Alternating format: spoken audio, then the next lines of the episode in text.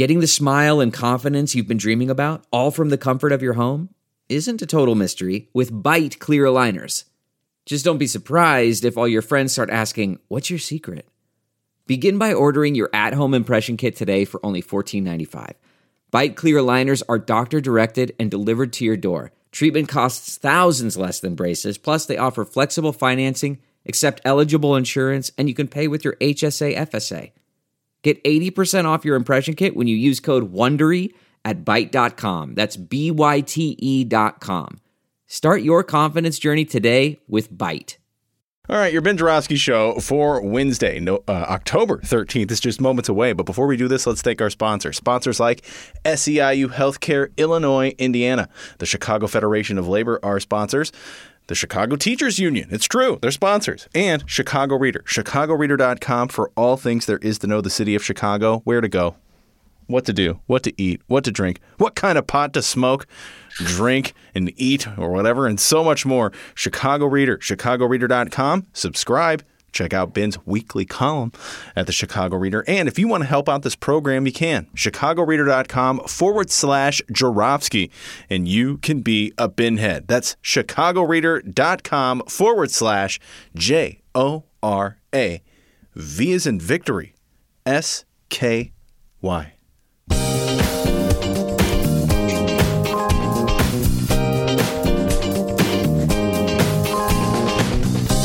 It is Wednesday, October 13th, and live from my apartment and his Airbnb in Los Angeles, California.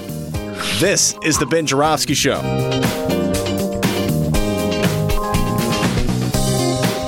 Today on the program, legendary Chicago journalist Monroe Anderson and the long awaited return of Tracy Baim of the Chicago Reader.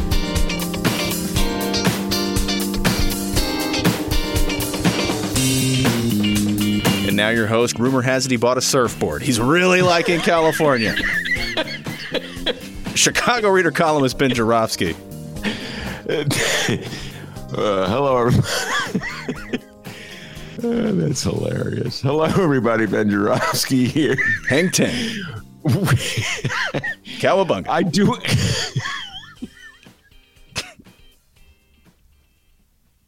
I do enjoy watching guys surfing. It's true. The notion of me and a surfboard is so preposterous that I'm laughing. And they got these like mini surfboards. You've seen those, D? What do they call those? You know, Um, boogie I- board? yeah, boogie board, I believe. Yeah. Oh my God! There was a guy doing a boogie board the other day. Uh, you know, I was in Malibu, man, hanging out in Malibu. Did I tell you I was at Malibu? And he was on his boogie board. I was so jealous. Monroe Anderson is joining us. I love it when Monroe Anderson shows up. Monroe Anderson, by the way, very good on a surfboard and a boogie board. Uh, he's a California guy. Uh, be down hanging out. but wait a minute, you made me laugh. D. I, w- I went on a tangent. I um, I just want to say today's show, happy anniversary, reader. All right. Yeah. That's the uh, like the little sounds, the party sounds, horn sound. Sorry. Uh, Couldn't hear it over the sounds of Monroe watching TV and it being on the show. Uh, always my favorite part of the show where Monroe comes on and he's got MSNBC on. Uh, and uh, anyway, uh, yeah, so it's the, the reader's 50th anniversary, uh, and Tracy Baim will be coming on the show. Uh, reader, publisher, uh, co-publisher, I should say. Tracy Baim, an old friend of Monroe's, will be on the show uh, later. We'll be talking a lot of reader stuff and Harold Washington stuff. We're all feeling the vibe from the 70s and the 80s. Uh, and we were all there, Tracy Monroe and myself. So we'll have a lot to talk about in the future Yeah, of journalism, et cetera, uh, and so forth. And uh, what's that? Speaking of historical figures, Tim Black died today. Oh no! Yeah. I did not know Tim Black, Yeah. legendary civil rights activist, teacher, and uh, historian, Right. brilliant man. Right, 100 102.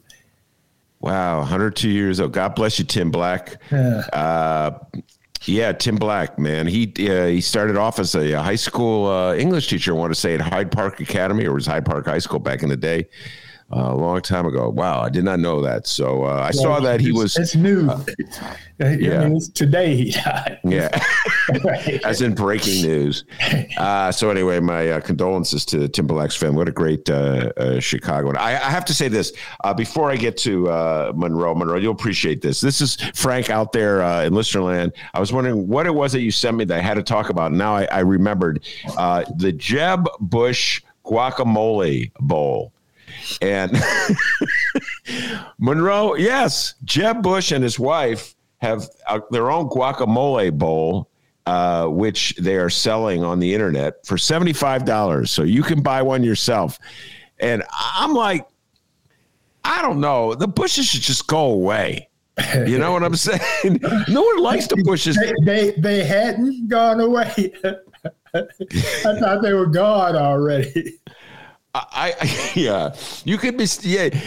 It's easy to think that, uh, but I mean, just this just was so preposterous that uh, they're peddling their bowl, and uh, I guess everybody's trying to sell something. Seventy five dollars for a Jeb Bush guacamole bowl. I'm not sure why anybody would pay a nickel for anything for Jeb Bush. What a Speaking of politicians going away, now you know Bill Clinton had a uh, a, a a best selling novel uh, with a, a famous writer. yeah, James Patterson. Yeah, right. And now Hillary has a book, a novel coming out with um, one of these best-selling writers. Her name is something Penny. I forget. Yeah, Louise Penny. Yeah, Yes, Louise Penny. yes, yes. So maybe no, we, ought I. to Uh, write, we ought to write a novel together, Ben. and see how much we can make off of it. yeah. Let me just tell you something. As perhaps uh, one of the few people in the universe who's actually read uh, portions, I, I cannot claim to have read the entire Bill Clinton. The first one that came out was utterly dreadful. And uh, Oh, the novel? so, yes, the Oh, Bill yeah. Clinton novel. First of all, I've, memoirs by ex presidents are pretty dreadful. right. I'm just telling you that right now. They rewrite history. Uh, They edit out the good stuff. They make themselves look super great. They try to twist and turn all the negativity, Monroe, into positive things. Uh, I've taken, I've read through Richard Nixon's, Bill Clinton's, Barack Obama. Uh, who else? I, I did not, I could not bear uh, George Bush's. He wrote one too, believe it or not. And um, I think Gerald Ford wrote, wrote one as well, which I didn't read. I've read some of Jimmy Carter's, but uh, Bill Clinton's novels are horrible, absolutely horrible. And I read, you'll get a kick out of this. I read uh, a review about Hillary's uh, novel. And unlike Bill, Bill doesn't get quote unquote political. He like he doesn't use the novel to settle scores Yeah. necessarily. According to the article I read, Hillary Clinton goes after a certain Donald John Trump. Oh yeah, yeah. Oh no, she. If he dies before she does, she will sneak in the the graveyard and piss on his grave before it's over. Well, to a large degree, she has her husband. Uh, I know we weren't going to talk about this, but she has her husband to blame for the debacle of losing to Donald Trump in 2016. Even though, as I like to point out, she actually won the election. She got more Right. votes than Donald Trump. We have an insane system of picking presidents. I always want to say that. That's a very important point that I always want to make. She effectively won and lost. Hmm very interesting system we have. Uh, if we did that system, as I like to point out, Monroe in football, uh, the Oakland Raiders would have been victorious on uh, Sunday because they scored less points than the Bears. So if we'd had the same system If- for football, If we had that system, the Sox would still be in the playoffs. Yes, the Sox would be advancing uh, to play the Boston Red Sox. Uh, actually, they would be uh, advancing to p- play the Tampa Bay Rays because Tampa Bay would have won by losing. So, yes, uh, very strange uh, system we have, but. Uh, it, we'll save the, the Clinton talk for another time. Clintons are on my mind a lot these days because I've been watching impeachment on um, the impeachment show on on Hulu. All right, Monroe, let's talk about a combination of race, politics, uh, and football. Uh, it's something I'm really eager to talk about because I found it so profoundly disturbing on many levels. And uh, you, we already had a little talk about this before the show, and you said, "Why are you surprised?" Right. um, I, you know, and uh, what can I say? Uh, Jon Gruden, the former coach of the Oakland Raiders. Jon Gruden, the former uh, TV personality on uh, Monday Night Football. Jon Gruden, a fabulously wealthy uh, white man who's benefited uh, from his co- contacts with football to become fabulously wealthy and successful, uh, had to step down I don't know if my listeners follow sports in any way, but I'll just give this little summary. He had to step down after the New York Times uh, uncovered scores of emails that he had written over the years, Monroe, from approximately 2011 to 2018, to a friend of his who was a high ranking official with the Washington football team, a team that used to be known as the Redskins. I'm not making this up, folks. This is football in America. And, um, they uh, in those emails, uh, Jon Gruden ranted and railed against black people, gays, women. Uh, am I leaving anybody out, uh, Monroe? I think that pretty much covers. Let's see, black women, gays. I think that covers that. That cover, covers anyone. He showed him to be himself to be a total ass, a bigot, a racist, a homophobe, uh, and this was the secret side a what? A misogynist. Misogynist. This is the secret side of a very public man. At the time he was writing these emails, he was one of the most popular personalities on uh, TV uh, because he was a color commentator on Monday Night Football. And so it it's just so disturbing on so many levels to me, Monroe, that he could like be allowed to slip through life with this like double life the public, Jon Gruden, who's bringing in millions of dollars, and he made millions, Monroe, yeah. millions of dollars. Uh, and then the secret Jon Gruden, who's a freaking racist. Right. Your thoughts? Well, he said he wasn't, just for the record. He said he was not a racist.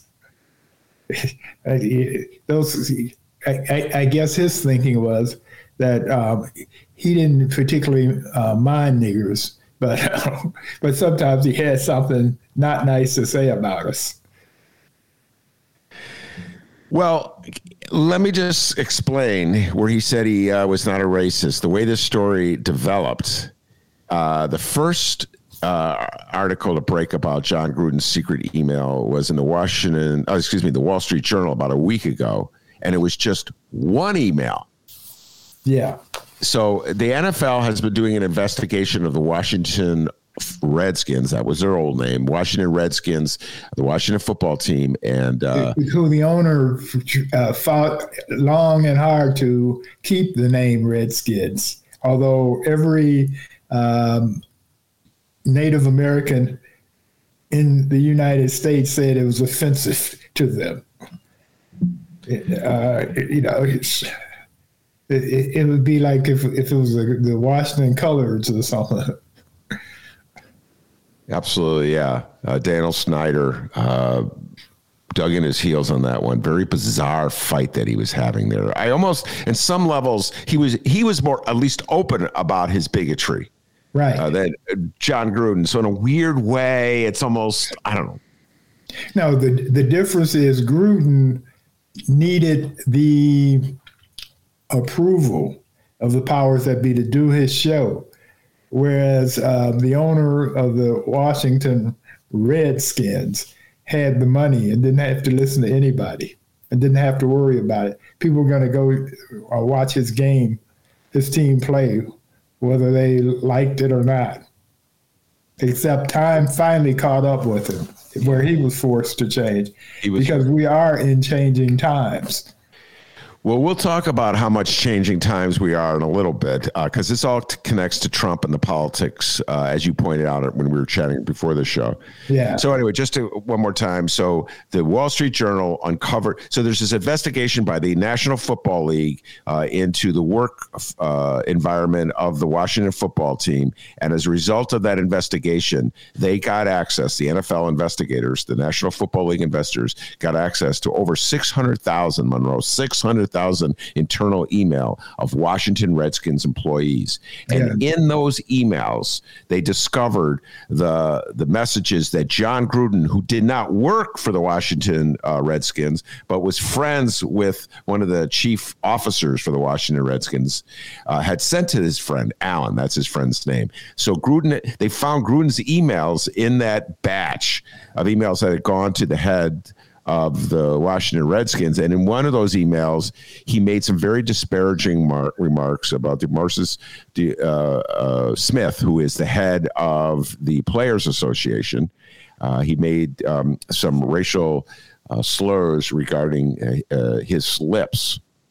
Yeah. And that was the email that was presented, that was unveiled, I think, on Friday or Thursday of last week, just before the Raiders played the Bears. And that's where Gruden got up and he said, I don't have a racist bone in my body, which Right. is such a bizarre thing to say. Like, What is a racist bone? You know what I'm saying, Monroe? Yeah. What is a racist bone? a cliche. That's what it is.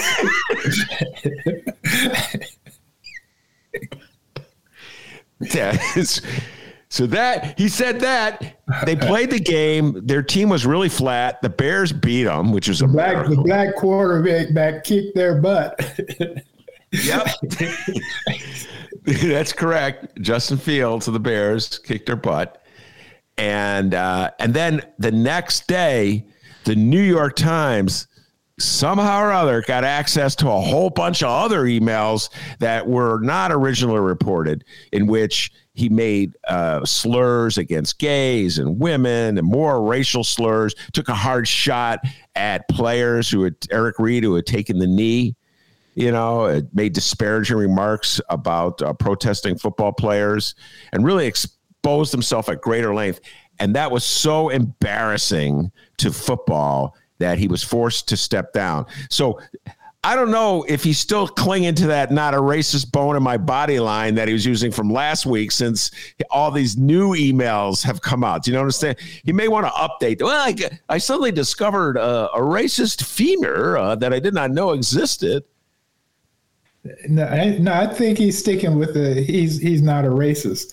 I, I I think these modern day racists have been moved uh, closer to the modern years this century to uh, not be proud of being a racist. You know, back back in the Wallace days, they brag about it. Yeah, I, I'm a I'm a you know a racist. I don't want to do this now those those who are in power or in the public arena um, weren't comfortable with doing that until dum, da, da, da, enter Don, Donald Trump. But that's another story. We'll, we'll, We'll get to that Trump. later. I have to ask you a question. Yes.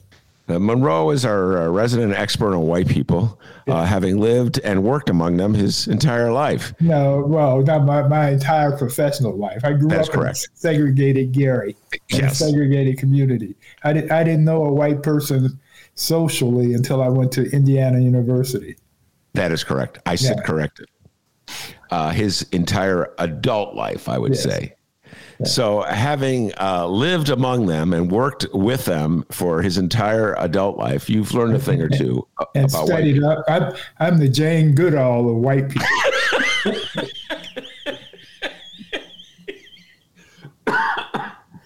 He studied them in their natural habitat. exactly. uh, see, white people at the Tribune, you didn't know Monroe was watching you when you were walking around. He was observing and taking notes, Right. studying you. Right. So, having uh, observed uh, white people uh, for all these years, Monroe, it's been a few years since you Yes. were a kid in uh, segregated Gary, Indiana, Yeah. having never met a white person. Right. When, when, in your humble opinion, Yes.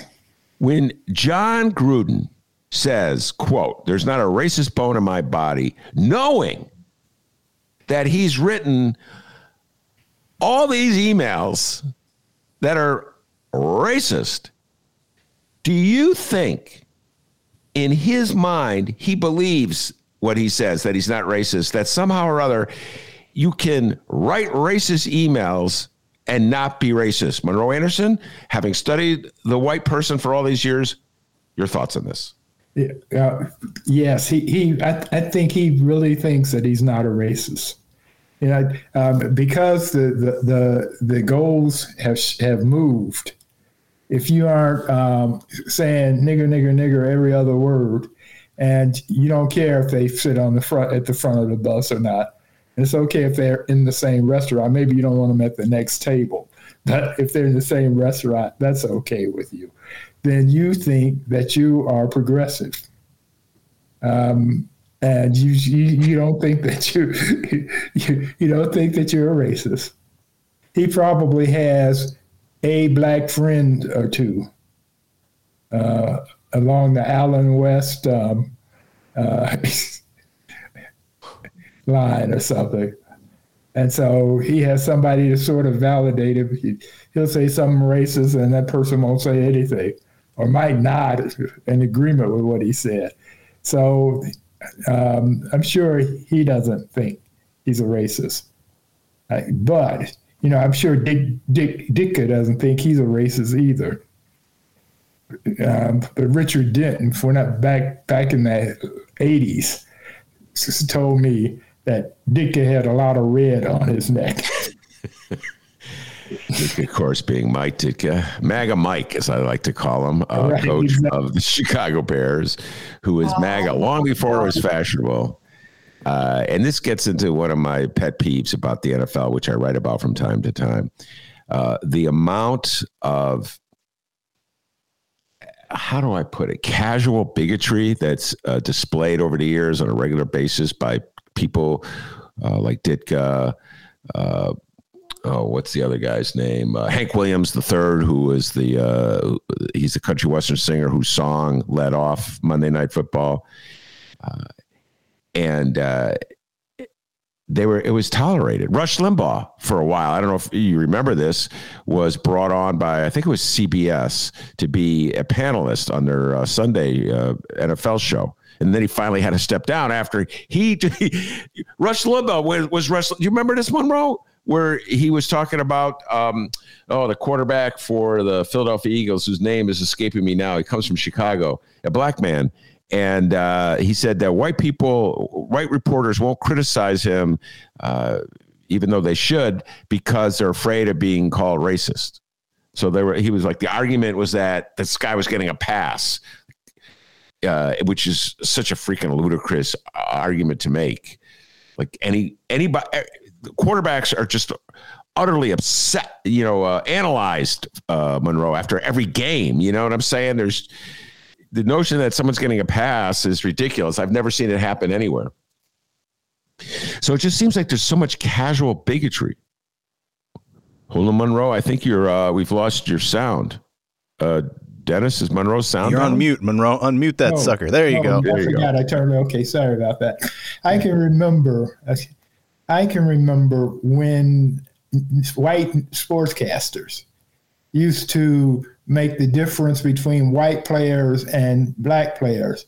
Where when a white player did something, it was a very intelligent thing they did. When a black player did it, well, he had this intuitive ch- uh, talent, this natural talent doing it. It wasn't because he thought about it or figured it out. It was because he's just born that way, a natural talent. And of course, that therefore, no, none of them could be quarterbacks. Yeah, and as soon as uh, they weren't yeah. smart enough. Yeah, right, exactly. And who was that guy um, who got fired because he said that um, if, if, if they let blacks do much more in football, there wouldn't be anything for them to do white men to do. Oh yeah. Well, that's now you're heading into Ben uh, theory country, which I kind of share with uh, a certain wife of yours, Joyce Owens. Uh, now you're heading into our theory, uh, which is uh, that well, I think I'll keep the Ben Joyce theory uh, to yeah, the side yeah, for the yeah, moment. Right, exactly. Right. Don't want to embarrass Ben or Joyce, right. but we subscribe to the same theory. Yeah. Uh, yeah. No, I remember. Like, yeah, like you have to. Um, it, it, blacks will completely take over everything. Exactly. Yeah. Yeah. Uh, I think he's Italian very bizarre situation, Monroe, yeah. in the NFL. And then you mentioned this earlier when we were talking about it, uh, and it's uh, I want you to uh, go into it a little bit. Where you black, uh, most of the players, I think seventy percent of the players are black. 70%, yeah. 70% of the players are black, get, getting their brains knocked out, risking um, getting the football players' um, version of dementia later on in life, making these owners, these white owners, most of whom, not all, but most of whom, own teams just as a a, a like toy, like uh, like they'd have a um, race cars or or a Model T or whatever. Um, they they have a football team. Gives, them something to do, and they are a private club. If if uh, Dennis, uh, you and me put all our money together and tried to buy a, a, an NFL team, they wouldn't sell it to us. What a thought! You, me, and Dennis owing an uh, NFL team. Yeah, exactly. Yeah. It's a private club, and they have these very disparaging attitudes uh, about the players. And so, going back uh, to one of the, my pet peeves for years, Yeah, because they okay. Let, let me let, let, let me let me make one other point, Ben. They un- unlike the NFL. I mean, sorry, the NBA, which has a strong union, and they too have a, a bunch of black men making the money, but um, careers last much longer in the NBA than it does in the NFL. The average player, I think, lasts five years in, in the NFL if they're lucky. So they don't, the players don't have, and there's more of them. So the players don't have the influence among the owners in the NFL that the players in the NBA have. And that does make a difference. Yeah, and then the other thing, uh, of, to your point, uh, is that contracts in the NBA are guaranteed against injury, whereas uh, in the NFL, a good chunk of a player's contract is non-guaranteed. So there's there's the money that's guaranteed, and then there's the rest of the contract which isn't guaranteed. So a player could be dropped at any moment. Right. Uh, and that's they, what- And they are. And they are. Yes. No, they have a whole.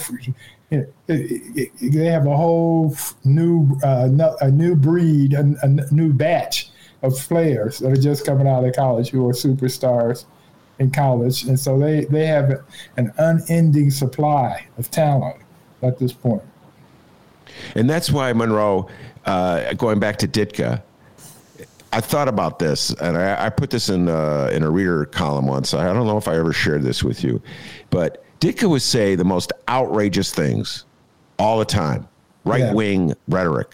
While he was coach of the Bear and he Bears, and he had and even afterwards when he was uh, a media personality and beloved in the city of Chicago, the coach, right? Right. He would say outrageous stuff. I remember uh, when Carol Moseley Braun was running for Senate back in the early 90s. Uh, Ditka endorsed Rich Williamson, who was running against her. Yeah. Uh, and he was so disparaging in his remarks about uh, Carol Moseley Braun. And he was so disparaging about in his remarks about Clinton, Bill Clinton, who was running for president. And he said like it would be the worst thing that could happen to our country uh, if Clinton were elected or if Carol Moseley Braun was elected. I can't remember the exact thing. And I'm like thinking, what? Like worse than slavery? Worse than uh, you know the Civil War? Worse than Pearl Harbor? I mean, it's ridiculous rhetoric. And I was like, what if you were a a black player on the Bears? Right. And this was your coach, and he's Right. saying this nonsense, and then you have to to go into you know to Halas Hall and pretend that you really admire him, and or, or, or do whatever he tells you to do. And, and, and knowing what he really is like. I've been It's in that because- movie before. what's that? Said I've been in that movie before. What with uh, having to deal with? have, ha- having some boss, a white boss, who I knew was racist, and having to work for them and um, suffer the consequences. Did you I, ever? I, had, I had a general manager when I was at Channel 2 who was from Mississippi. And um, we would meet and talk about things. And and sometimes he, he like one time he said, um, he said, um, at Richmond, I think it was Richmond. And then he says, You know where the president is buried? He's talking about Lee. You're kidding. He said this to you? Yes. With just the two of us in the room. so what did you, how did you what he say? respond? I, I ignored it. What, what could I do? Actually, the way I got back at him was he had two sons. Uh, one was a Minneapolis policeman. The other was in the uh, had just joined the army. And so I said to him, I said, "What did you do to your sons to make them get such dangerous jobs?" And his response? Nothing. Nothing. By the way, Tracy Baim from the Chicago Reader has joined us, publisher, co publisher, I should say, of the Chicago Reader. Tracy, welcome to the show. Uh, and uh, we have a lot of reader talk uh, ahead of us because it's the 50th anniversary of the Reader. And uh, Monroe, if Tracy's here. I'm also going to get some uh, media observations out of her as well. Uh, but before we completely leave this topic, Monroe, yes. and uh, and maybe Tracy has something to add to this as well. Tracy, we've been talking about Jon Gruden, the uh, former coach of the Oakland Raiders, uh, who had to step down after the New York Times revealed dozens of emails that were misogynist, uh, homophobic, racist, you name it. Uh, and somehow or other, he had two lives, uh, Tracy. He was able to uh, have a very high profile existence on national TV while he was writing these emails. Uh, and then he was like this private life. I don't know how many people he shared his thoughts, his real thoughts with, uh, and it caught up to him. Uh, Monroe, you said before we began the show that you see a correlation between uh, the Jon Gruden and his uh, emails and the attitudes that he uh, expressed in, in them and the elevation of Donald Trump in the Republican Party. And uh, what is that correlation? I, um, a, a, a too large a, a proportion of white America is racist, and um, we have progressed enough where they aren't bragging about it now, uh, and, and they try to disguise it. Some of them, but um, they're still racist. They, they're still a, a, a, a white supremacist supremacist mentality.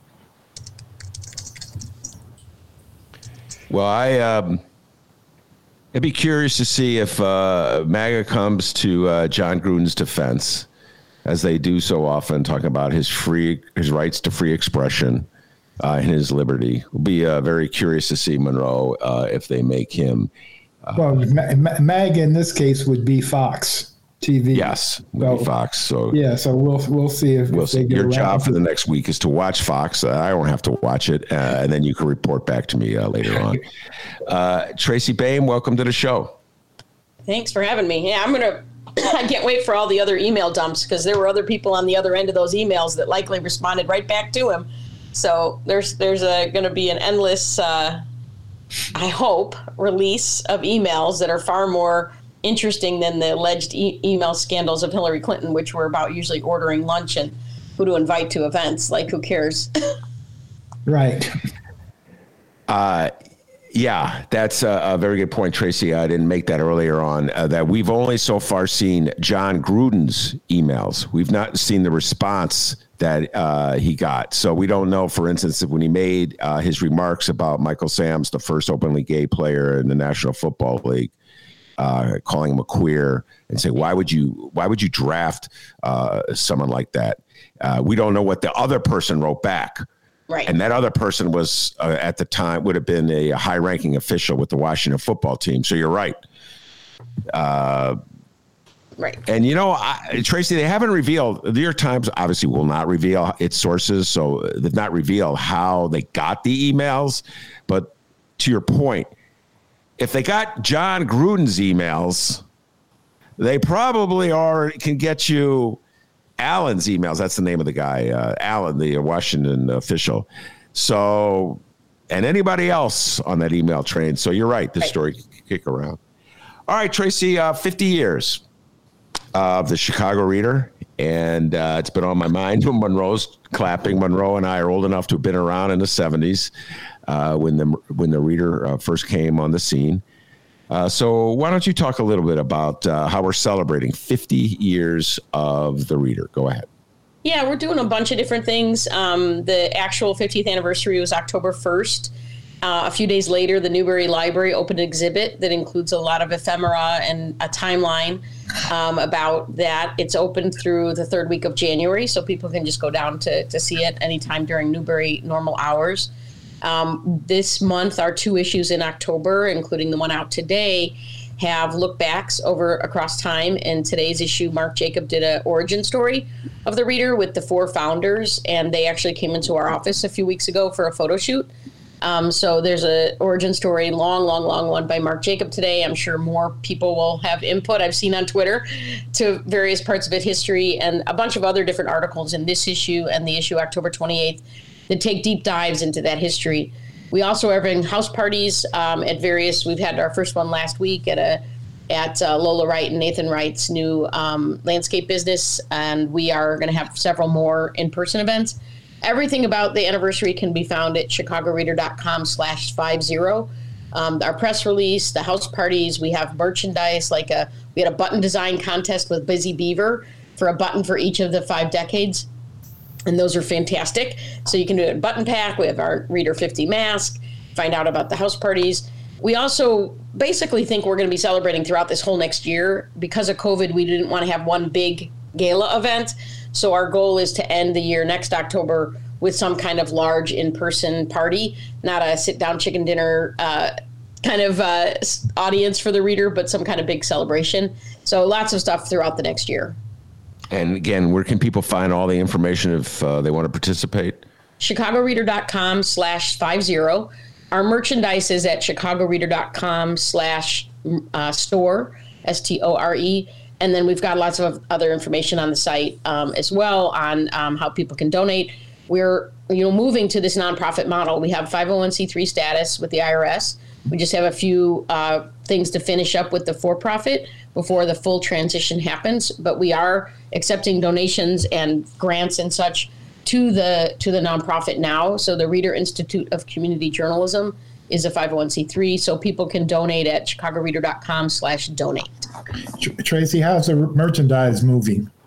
It's great. You know, right when COVID came out, we accelerated a lot of our ideas that we were going to maybe do long term, and we put out like an emergency coloring book with 50 artists and split the proceeds, and that raised over forty thousand dollars. Uh, Twenty thousand going to the artists, and um, we did a cookbook. We did best of books, including with Ben Joravsky, Leor Galil, Maya Dukmasova, etc. And uh, this year we've tried to slow it down a little because in response to COVID, people were very generous. They knew the emergency was there, um, but we're doing less merchandise, but trying to do really fun on-brand 50th anniversary stuff. So the buttons the reader mask. Uh, we we just are putting out a map of um, that John Greenfield had worked on for restaurants in each of the Chicago 77 neighborhoods. So we're going to have that map available soon. But so they, it does well. It's we do everything very low risk, so we don't print like thousands of anything. Uh, we do a limited amount, and then when it sells out, we move on to the next thing. Um, it's really partly a visibility and partly a fundraiser. Well, that T-shirt you're wearing, folks can't see this. Obviously, I can only hear our podcast, can't see it. But uh, I got a a T-shirt like it. It's uh, and uh, I got actually I was um, uh, in in California because um, I'm a grandfather now, Tracy, as you know, okay. and uh, I'm helping my uh, daughter and her husband and just basically trying to stay out of the way, really, to tell you the truth. But uh, anyway, I was walking on the beach and I'm wearing my reader T-shirt, uh, that the, that same black one with the gold. Hey man, I'm from Chicago. Some guy comes up to me. Yeah, the reader. uh, which leads me to this. Uh, Monroe and I can reminisce about the reader from a different perspective than you. We're a little older than you, Tracy. Uh, you were a kid growing up in Chicago. uh, in the 70s and in the 80s, uh, Lane Tech graduate. And uh, I know you come from a journalistic background, or at least your uh, your parents are journalists. So, talk yeah. about what the the legacy to reader was for you uh, as a kid growing up in Chicago in the 70s and the 80s. Yeah, I mean, when I so I was born in 1963, so I was eight when the the Reader was founded in 1971. But I was really aware of newspapers as a kid. My mom was at first at the well, she was at a bunch of different community papers uh, in the suburbs and city, and then was at the Tribune when she met my stepfather in the early 60s, um, early to mid 60s, and then she later was at the Chicago Defender. So newspapers were just in our home, newspapers and magazines. I had a wall of newspaper banners on uh, in in my closet, like just the titles. I loved fonts. Um, and I just was enamored with the whole business of newspapers. I would make my own family newsletter starting when I was 10. So the reader was among this hodgepodge of just newspapers, newsprint, and magazines throughout my childhood. I think I first became more aware of it in high school. I was in uh, Lane Tech from 76 to 80 and um, started to to read it and be aware of it. I wasn't really one of the hip cool kids, so I wasn't trying to get in clubs or anything. I couldn't even pass when I was 30 to get into a bar, so much less at underage. So then when I came back from college in 84, that's when I really started to be aware of how important the reader was and um, in, in the whole ecosystem, what I cared about, progressive politics and and uh, even somewhat LGBT stuff back then. They didn't do a lot of gay stuff, but when they did it, they did it well and, and did it from a, a relatively non biased perspective compared to the mainstream media. So I've been aware of it probably mostly since 1984. And uh, hey, Ben, let me tell you this. I met Tracy when she was a preteen. Um, her father, Steve Pratt, we worked together at the Tribune. And what he'd do every Thanksgiving is invite all the, the, the journalists who had to be working on Thanksgiving to Thanksgiving dinner. And so I, I, went to his house, and I think it was 74. I went to their house. It was 74, 75. I'm pretty sure it was 74. Hmm. uh, and so I've, I've known her since she was a, a little one. Even shorter. Yeah, right, exactly. Twelve-year-old uh, uh, Tracy Baim. Yeah, I've seen those pictures that Tracy posts from time to time on Facebook. And yes, Tracy, you're absolutely correct. When you were in Lane Tech, you looked like you were about ten. Uh, and the same thing for me, though. By the way, when I was at uh, Evanston High School as a kid, man, I looked so young. I was like so young. I uh, uh, Karen Hawkins, who's uh, my editor at the Reader, co-publisher with Tracy, asked me to write a reminiscence about the Reader, so I, I did a little piece uh, about it that's in this issue as well. And you know, Tracy, I, there was a, a, vibe when I first started reading the Reader in the '70s, uh, and um, so I would have been uh, just starting college or just still in high, at the end of my my distinguished high school career. uh, I picked up on this vibe that the reader had, and I'd love to get your thoughts and Monroe's thoughts about this as well.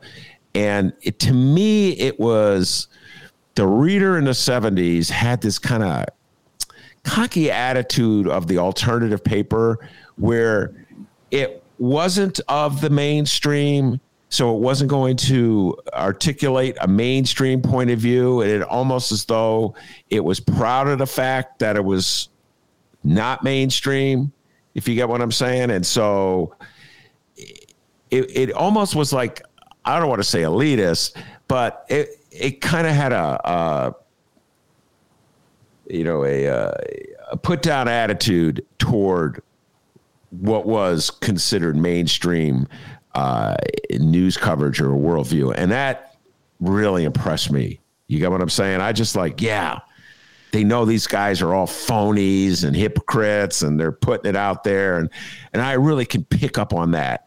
Uh, and that's driven me so much for my journalistic career from the 80s on. Uh, I've been writing for the Reader. That was something I picked up uh, with the Reader. Uh, Tracy, I'll start with you. Do, do you do you know what I'm talking about? Do you think it has that same kind of that's? The, do you did, did, were you attracted to that same sensibility in the paper? Yeah, I mean, I still always felt it was from very much a white lens, um, a white Chicago lens, looking in at other communities.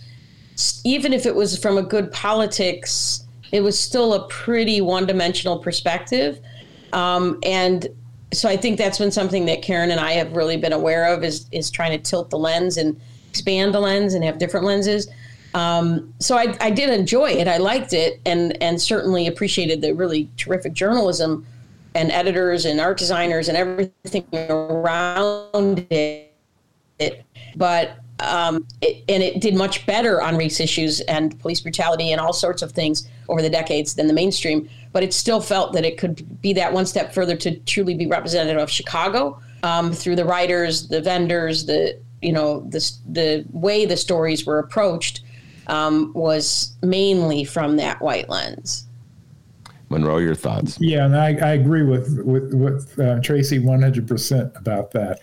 I never wrote for the reader. I, I loved reading it because they did do a lot of interesting stories, I thought, uh, but I, I never wrote for them. One reason, of course, is that because it was a newspaper, that would have been a no no with the Tribune management. And, beca- and because it was a liberal newspaper, it would have been a no, no, no, no, no uh, from the management. I did freelance for Dollars and Cents, which was this black business publication. I did a piece on a couple of pieces in the Chicago Magazine, one on uh, Mr. T, uh, and one on Reverend Thomas Dorsey. Uh, so I did some freelance, but I, I never did any with the reader. And plus, the stories, most of the stories I read were so long that I'd have to take, I'd have, I'd have, to take a vacation to put the story Stop together. It. Okay, do you know Tracy? How many times I've heard that in my life? Reader, reader, writer. I, am like, I can take people saying, Ben, the reader's a North Side paper. Ben, the reader has a white perspective. And by the way, Tracy, to your point, I remember once the reader is probably not a memory that's in the 50th anniversary issue, but uh, it it ran a cartoon that was uh, just mocking Harold Washington, and uh, this is after he had died, and there was protest. Dorothy Tillman and other uh, activists showed up at the reader outside the reader office protesting. I remember this, and then coincidentally, to your point, Tracy, I was doing a story, uh, a neighborhood news story. I used to do neighborhood news back in the day uh, on the far south side, and a bunch of residents they were like, let's talk about this. Why should we trust you? Mm-hmm. I'm like, that's a great question. And I, you should ask that question anytime you ever deal with a journalist, not just me. Yeah. Why do you trust anybody? Yeah. I, I think they kind of like my response. And they go, well, we have no choice, so we're going to have to trust you. uh, but I, um, I, I think I could deal with a lack of trust among black readers more than I could deal with people going, you know, I used to read the Reader, Ben, but the stories are so long, I don't read them anymore. And I'm like, what? No, right. No, I didn't say I didn't say I wasn't reading it for the list. I was saying I didn't want to write it for the list. so, yeah, I had to put in so many hours or so much. I mean, you can't make that stuff up in a newspaper. You have to actually interview people. All right, Tracy Baim. So answer that question long form journalism. Do you think it's there's a place for it in civilization or are you sympathetic to readers who say oh that story is just too long for me go ahead tracy. Well we don't run that kind of length cover story more than probably three or four times a year now. Most stories are well under 5000 words many of them under 1500 words. Um, but those long investigative pieces maya dukmasova's last one before she left us um, to go to another outlet she it was uh, many, many thousands of words. And uh, four weeks after it appeared, the person that she wrote about, who'd been on in jail for one of several alleged crimes, he had an appeal hearing, and four minutes in, it, that those charges were dropped. Um, and there's no way that the deep investigative work that Maya had done didn't feed into that um, effort. So I do think there's a time for it. I don't think it should be gratuitous or just indulgent to the reporters and editors working on it. I think it, it there are times when 20,000 words is what is needed, like Maya's investigation into to um, evictions a couple years ago that took 18 months. So I do think long form journalism, like Long Reads promotes online, is necessary. The Atlantic and other publications that do these kind of deep dives But the vast majority of what we do is not that. We have many little reviews and capsules of, of music and theater, et cetera, and we have 1,500 word to 5,000 word features. It just depends on what it needs. I don't think we should be artificially cutting or lengthening what a story really needs.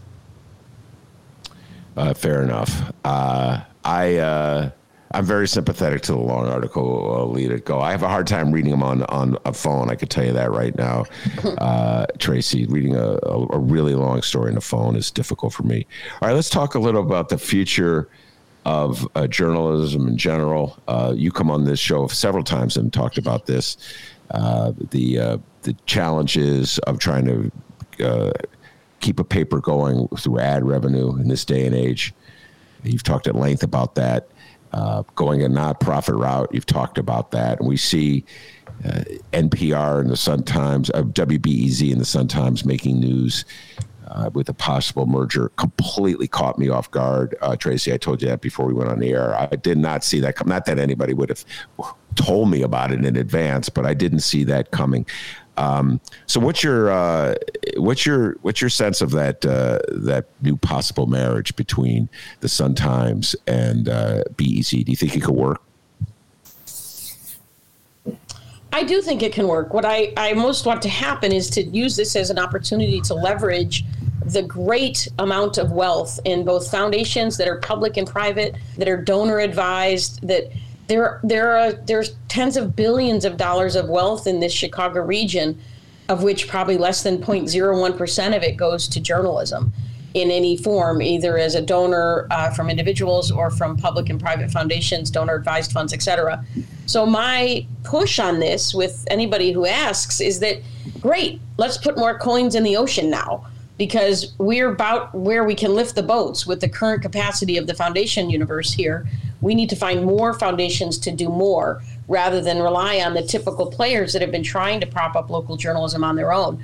We have to add to the universe. So the people that donate to BEZ and have funded the Chicago Sun Times I believe, need to be pressured to see this universe around them. I don't think they're antagonistic towards it. I think many of them are just ignorant to it in terms of there being dozens. We have 69 members of the Chicago Independent Media Alliance that the Reader launched a couple years ago. That's only partial to, to all the other community media that exists.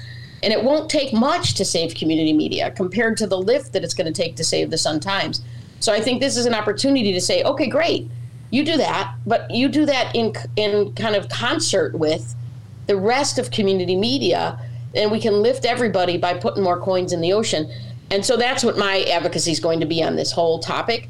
Uh, we've been pushing at the Reader for a journalism pooled fund in Chicago to be hosted at a foundation where many family and other foundations can put money into a pooled fund so that they that money can be filtered into community media by the experts as opposed to every family foundation having a journalism program officer so that's my, I've been advocating that for a couple years now. This is an opportunity to do it. So we're meeting with funders and foundations and all sorts of people saying, let's take advantage right now of this window when people understand the role of journalism and democracy and bring more resources to the table to help BEZ, the Sun Times, and the whole rest of community media. We do not want to lose the black press, the Latino press, the Polish press, the Korean press, the reader, everything else in saving the Sun Times. We need to save both, all of them.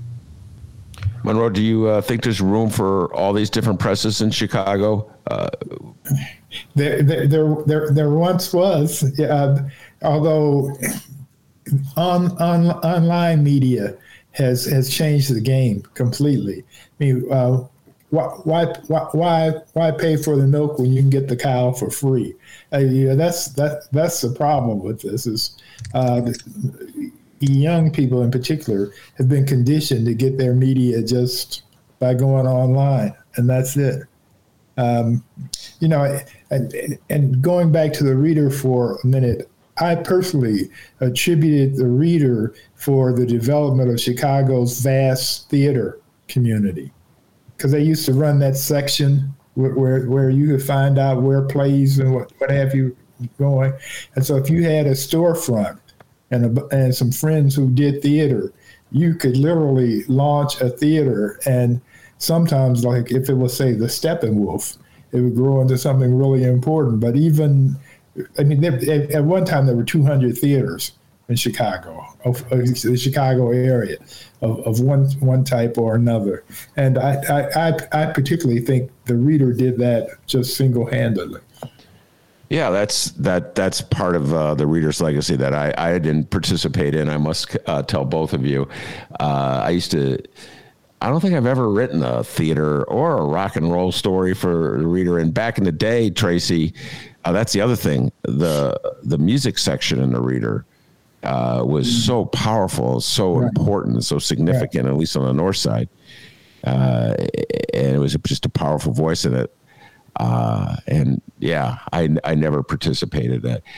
Um, Tracy, got to ask you about Facebook and its impact. And I haven't picked your brain on this one uh, since the uh, Facebook scandal uh, has erupted, since the whistleblower went on 60 Minutes. I'm utterly obsessed uh, with Frances Haugen and that uh, her story and what she had to say and what she revealed about the Facebook model uh, and how Facebook figured out that they could make a fortune by just giving people whatever information the people wanted that they that their computers picked up and detected that people would click on this and so they just kept feeding it to them and feeding it to them and feeding to them uh, and um, so what's the impact of this sort of algorithm uh, model that facebook has made such a fortune off on uh, journalism today well, the impact of especially Google and Facebook and Instagram on on the advertising model is what we most profoundly see every day. I mean, more than eighty percent, if not more,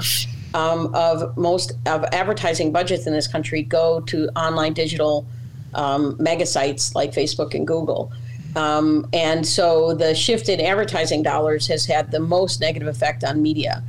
In terms of kind of curation of the news, I think it calls out the need for those editorial gatekeepers, but better gatekeepers, right? The gatekeepers of the past were mostly straight, cisgender white men who kept out a lot of other kinds of stories. So gatekeepers inherently can have biases and problems, including those that are by machines.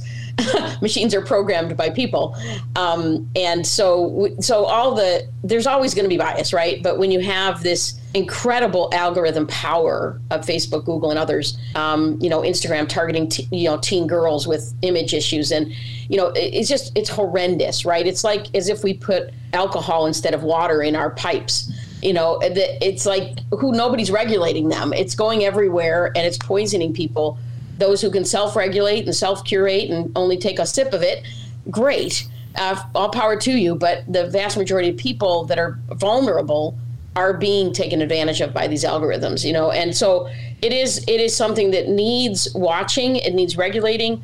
Um, I, I hope the cat's not fully out of the bag on this. Um, I'm not sure. And I saw something where, uh, you know, only 13 percent of their money um, watching these problems is spent outside of the United States. Um, so they are watching it here better, which is relative, but that the the amount of misinformation influencing other countries is not really being watched in, in other languages. They're not doing a good job of that. So we're toppling governments uh, through Facebook. They're toppling, you know, all sorts of democracy around the world, um, and it's. I don't know if they can fix it, right? Because we're just the U.S. That it comes from everywhere, all of the problems. And yet, WhatsApp and other things are like utilities for so many millions of people around the world. So it's it's a real difficult solution, and, and Congress is late to the table. I'm not sure if they can do much about, this worldwide problem. Well, Monroe and I talk about the political uh, ramifications of this. Uh, and we're probably going to be heading into uh, a, na- a, natural, a national political conversation. Um, we'll let you go from there, Tracy. I don't want to have to burden you with uh, getting into uh, the ins and the outs of uh, national politics. But I will ask you about this. Monroe and I talk a lot about the different critiques that the right and the left have about Facebook and social media in general and so so much of what MAGA complains about Facebook uh, and Twitter and Instagram, I don't buy at all. But they're they treat it as though there's this. You talk about a gatekeeper. Like the gatekeeper is our liberals or lefties who are preventing Yeah. MAGA from getting their views out. And so that they're the victims. They play the victim card, which it boggles my mind that they actually get away with it. They believe it. Uh, and so that's their critique. Well, okay, yeah, but if you if you if you look at what the right wing media is doing, and all, all those millions of people that live in that bubble, then anything outside of that is um, not right because they're lying to their people. The the the the, the Foxes and the QAnon and um, Rush when he was alive. I mean, they were giving them a constant stream of lies, and that was their reality. So when they're presented with the real reality, that doesn't make any sense to them whatsoever. That's not that couldn't possibly be true because they didn't hear it on Fox. Yeah. Well, that's to my point. Like, I don't know how you can quote unquote reform this process if the right and the left, they're Democrats and Republicans, are coming in from two different vantage points. So, on one hand, my view as a lefty or a liberal, whatever, is that you have to clean it up so that they're not presenting obvious falsehoods. MAGA's point of view is you have to let go of all filters, otherwise, it's censorship. And so when I look at those contrasting viewpoints of what the, is expected of government in regards to regulating Facebook, uh, Tracy Monroe, it's like so many other issues today. I don't see a convergence that would satisfy uh, either side or both sides. Tracy, your thoughts? Well, yeah, I mean, it feels quaint to think of cry, crying fire in a theater, yelling fire in a theater, right? Like the the mass of this universe now that they occupy is almost unregulatable, and I don't, I don't know, um, you know, anybody's intent. You can't know anybody's intent. I I know people that work at Facebook that tried to stop this funnel of hate, but it is a mixed bag because if they get considered a public utility, it almost might be worse because then the right wing will say that it, you know, it needs to be an open funnel of hell um, of communication. So I, you know, I'm just it's way above my pay grade to figure out how this gets solved.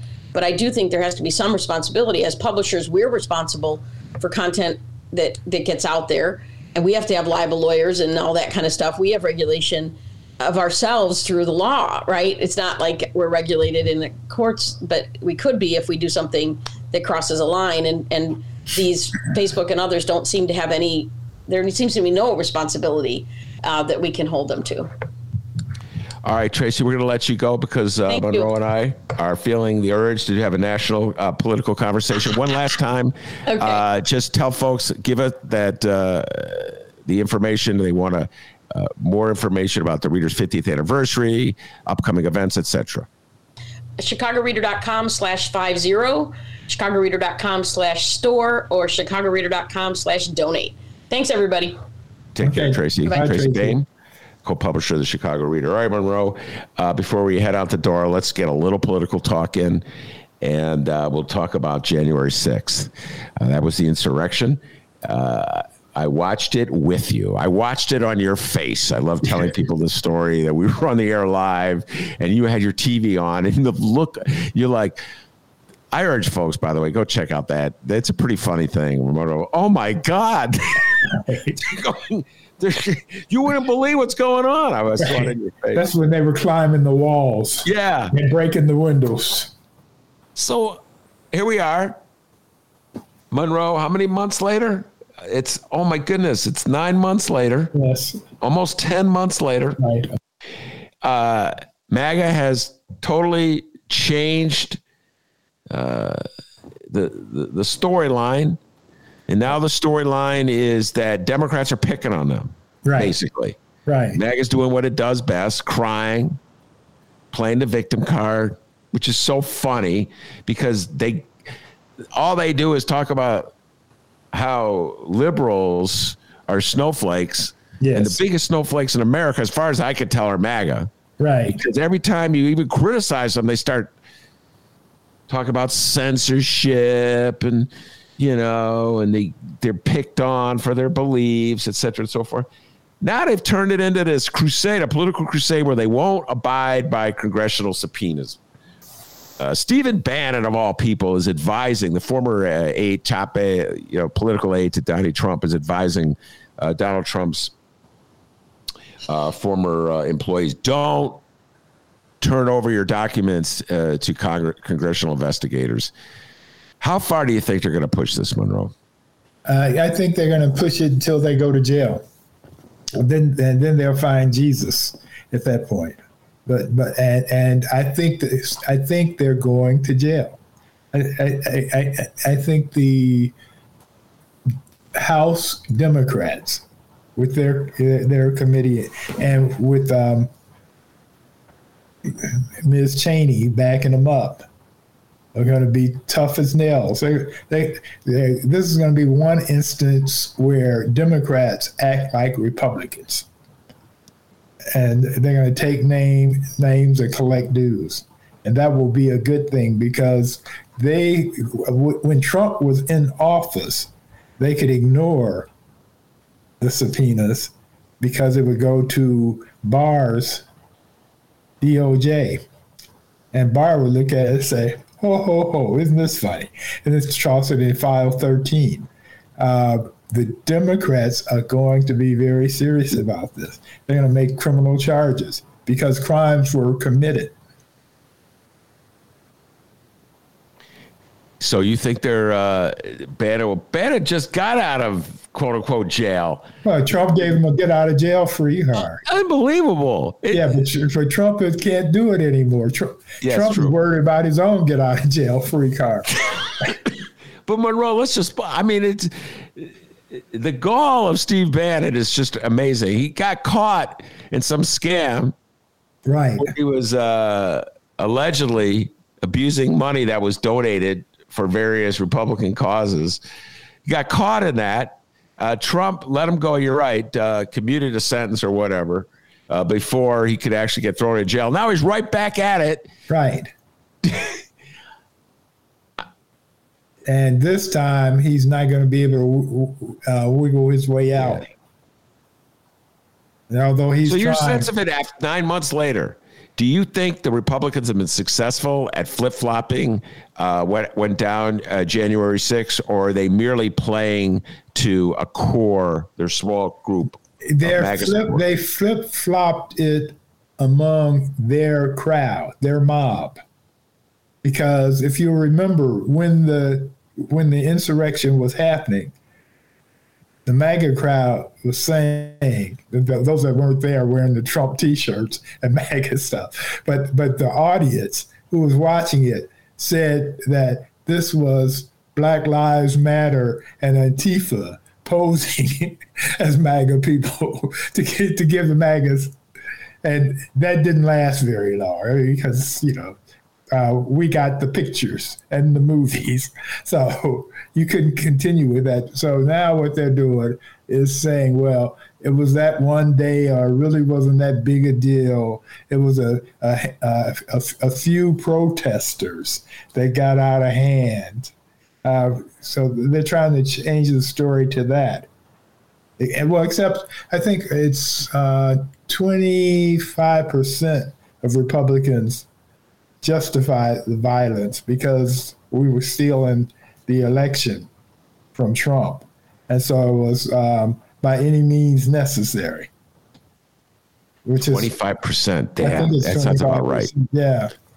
And that's 25% controls the Republican Party.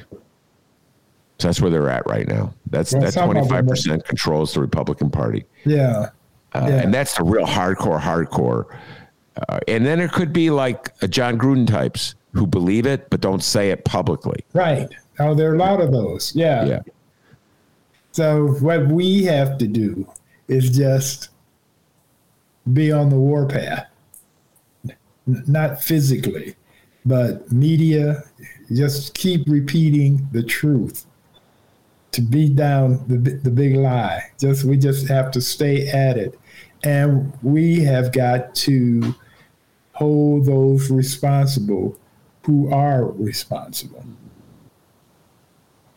All right, uh, we'll switch to uh, Joe Biden. Get a Joe Biden update before we head out the door, and uh, it's been very um, difficult for me to take Monroe.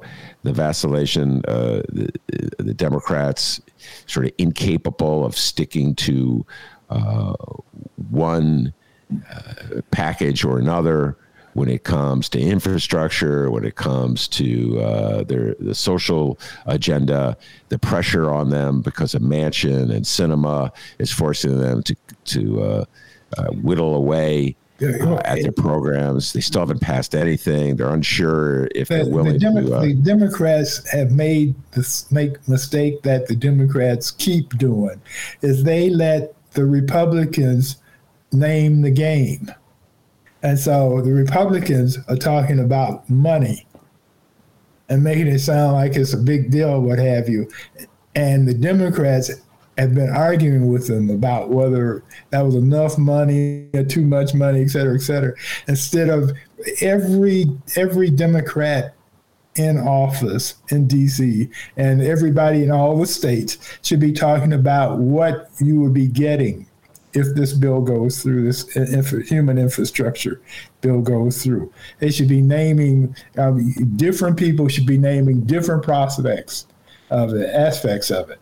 But that, that should be the story, not how much money it's going to cost or anything like that, but just how good it's going to be for you, yeah. for America and they should just be naming it and, and, going into great detail on what what will be in there. Of course, part of the problem is it hasn't been written completely. These are this is uh, an outline with everybody wishing what they want because they've been fighting over the money. Yeah, and it's crazy. Well, I I don't see right now. It's things can change, but I don't see right now uh, that unity that is necessary uh, to, to to do what you said. I just don't see it, uh, and it seems like uh, Sinema, Kyrsten Sinema, her behavior is more and more bizarre all the time. And I had this conversation with David Ferris uh, last week. It's just kind of obvious to me that she really is a Republican. Or she got bought, I think. She was. She got bought off because she, she had one position for the longest.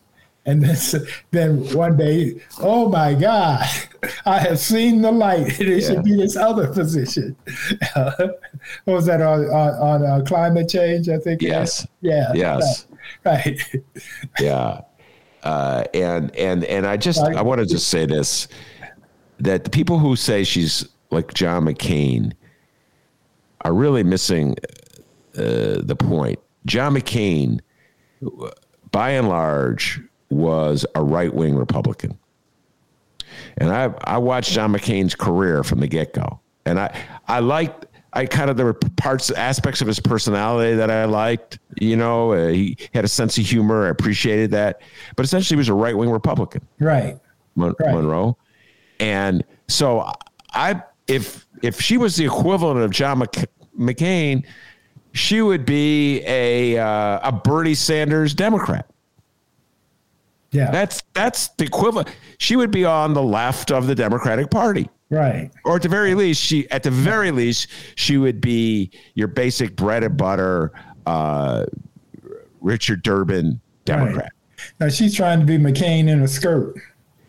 She's trying to be a Republican McCain. Yes. She's trying well, not McCain was a Republican. McCain. Yeah. Right. She's not That's John McCain of the yeah. Democrats. She's yeah, John right. McCain. Yeah, right. Exactly. No, she's trying to be John McCain in a skirt. He was a Republican. And he Republican. right.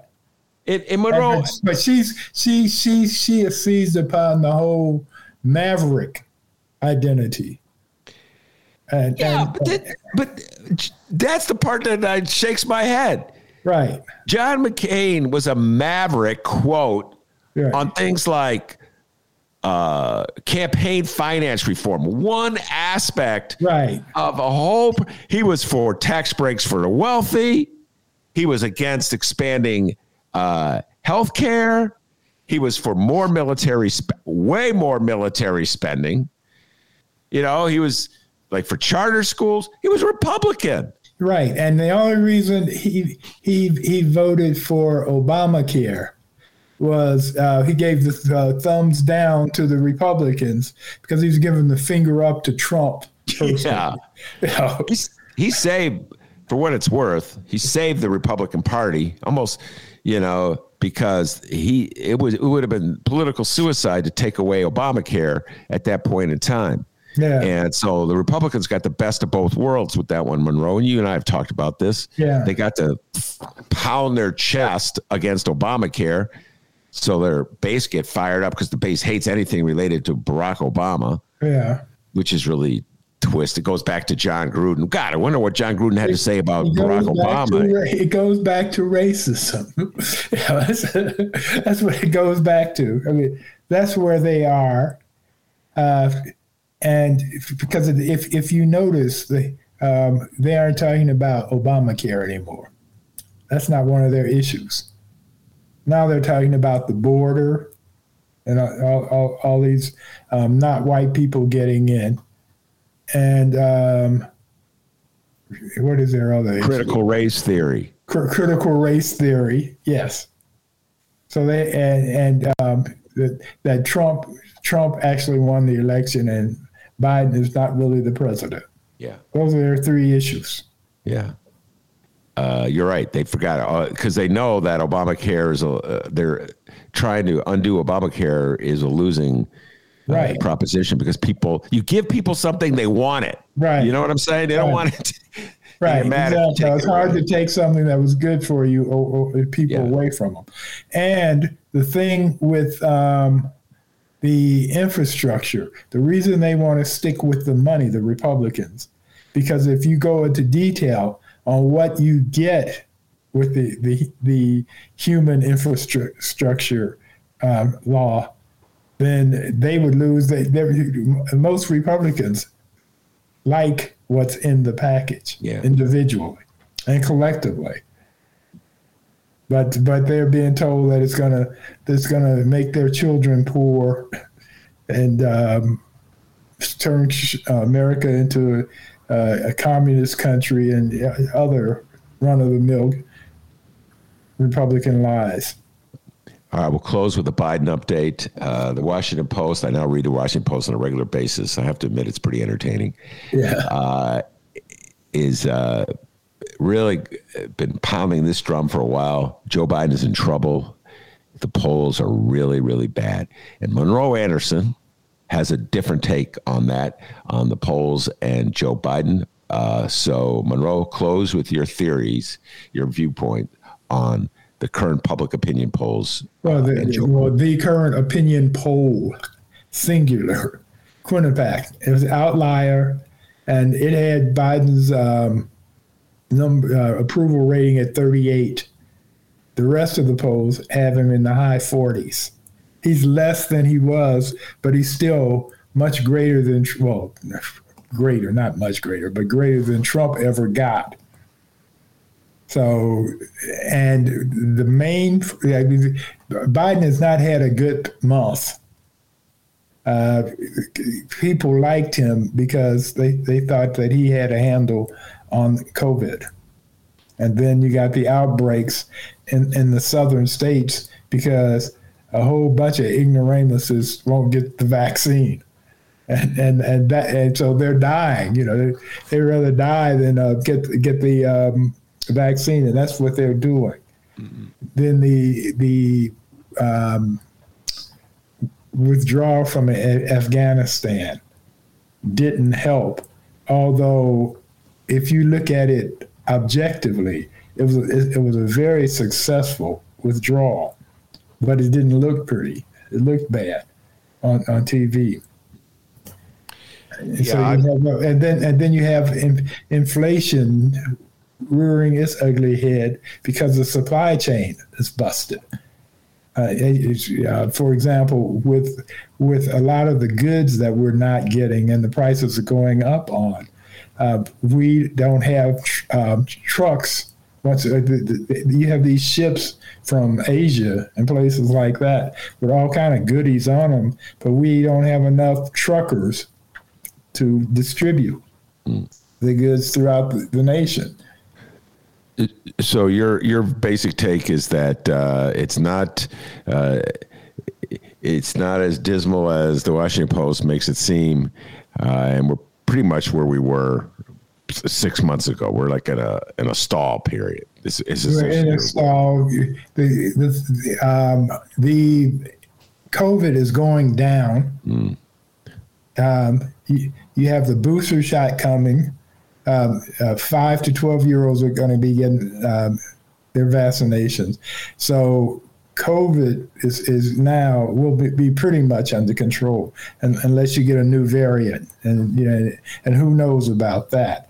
Uh, although uh, theoretically, at least so far, the vaccines take care of all variants yeah. right now. Well, I'll close uh, with this.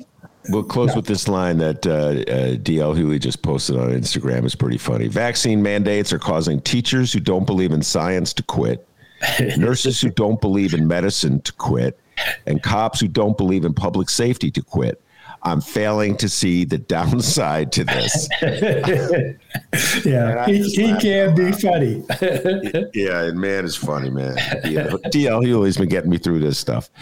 Uh, and he loves Dave Chappelle, ladies and gentlemen. DL Hughley loves Dave Chappelle. We'll keep that topic for another time. Monroe Anderson, thanks so much for taking the time to talk to us. Appreciate it as always. And uh, if I get, I'll just tell you this: if if I if I can hook up with Bennett Johnson, we're gonna have one hell of a show next week, Monroe. I'll be back in Chicago, and Bennett will be on with us. Uh, we'll be talking about all kinds of things Muhammad Ali related.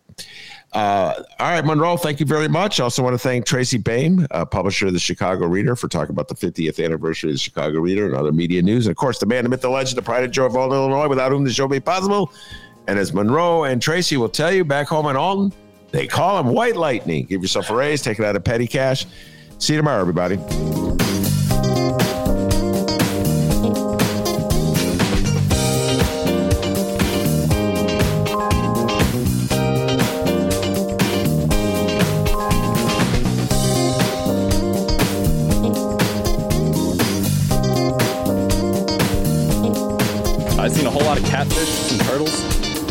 Uh, no gators yet, though.